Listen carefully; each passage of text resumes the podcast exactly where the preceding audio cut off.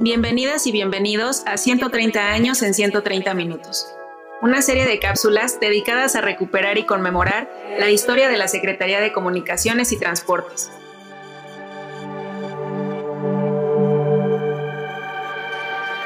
Hoy hablaremos sobre la relevancia de la Secretaría de Comunicaciones y Obras Públicas, nacida en 1891, en el inicio de la última década del siglo XIX.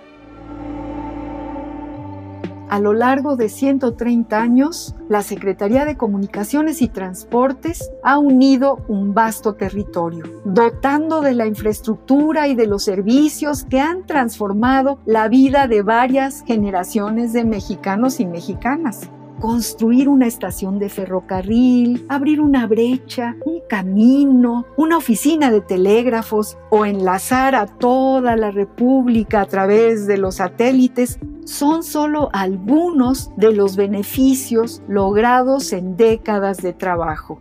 La Secretaría de Comunicaciones y Transportes desempeña un papel central por su capacidad de gestionar inversión en obras públicas y colaborar con la iniciativa privada en 130 minutos te acercarás a 130 años de historia que ha sumado incansablemente los esfuerzos de los trabajadores para impulsar y modernizar a nuestro país. Hablamos de la Secretaría de Comunicaciones y Transportes. Sean ustedes muy, bienvenidos.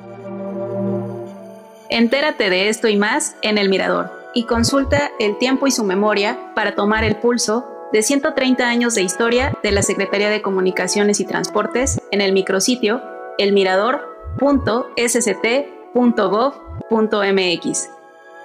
Gracias por escucharnos y hasta un nuevo episodio.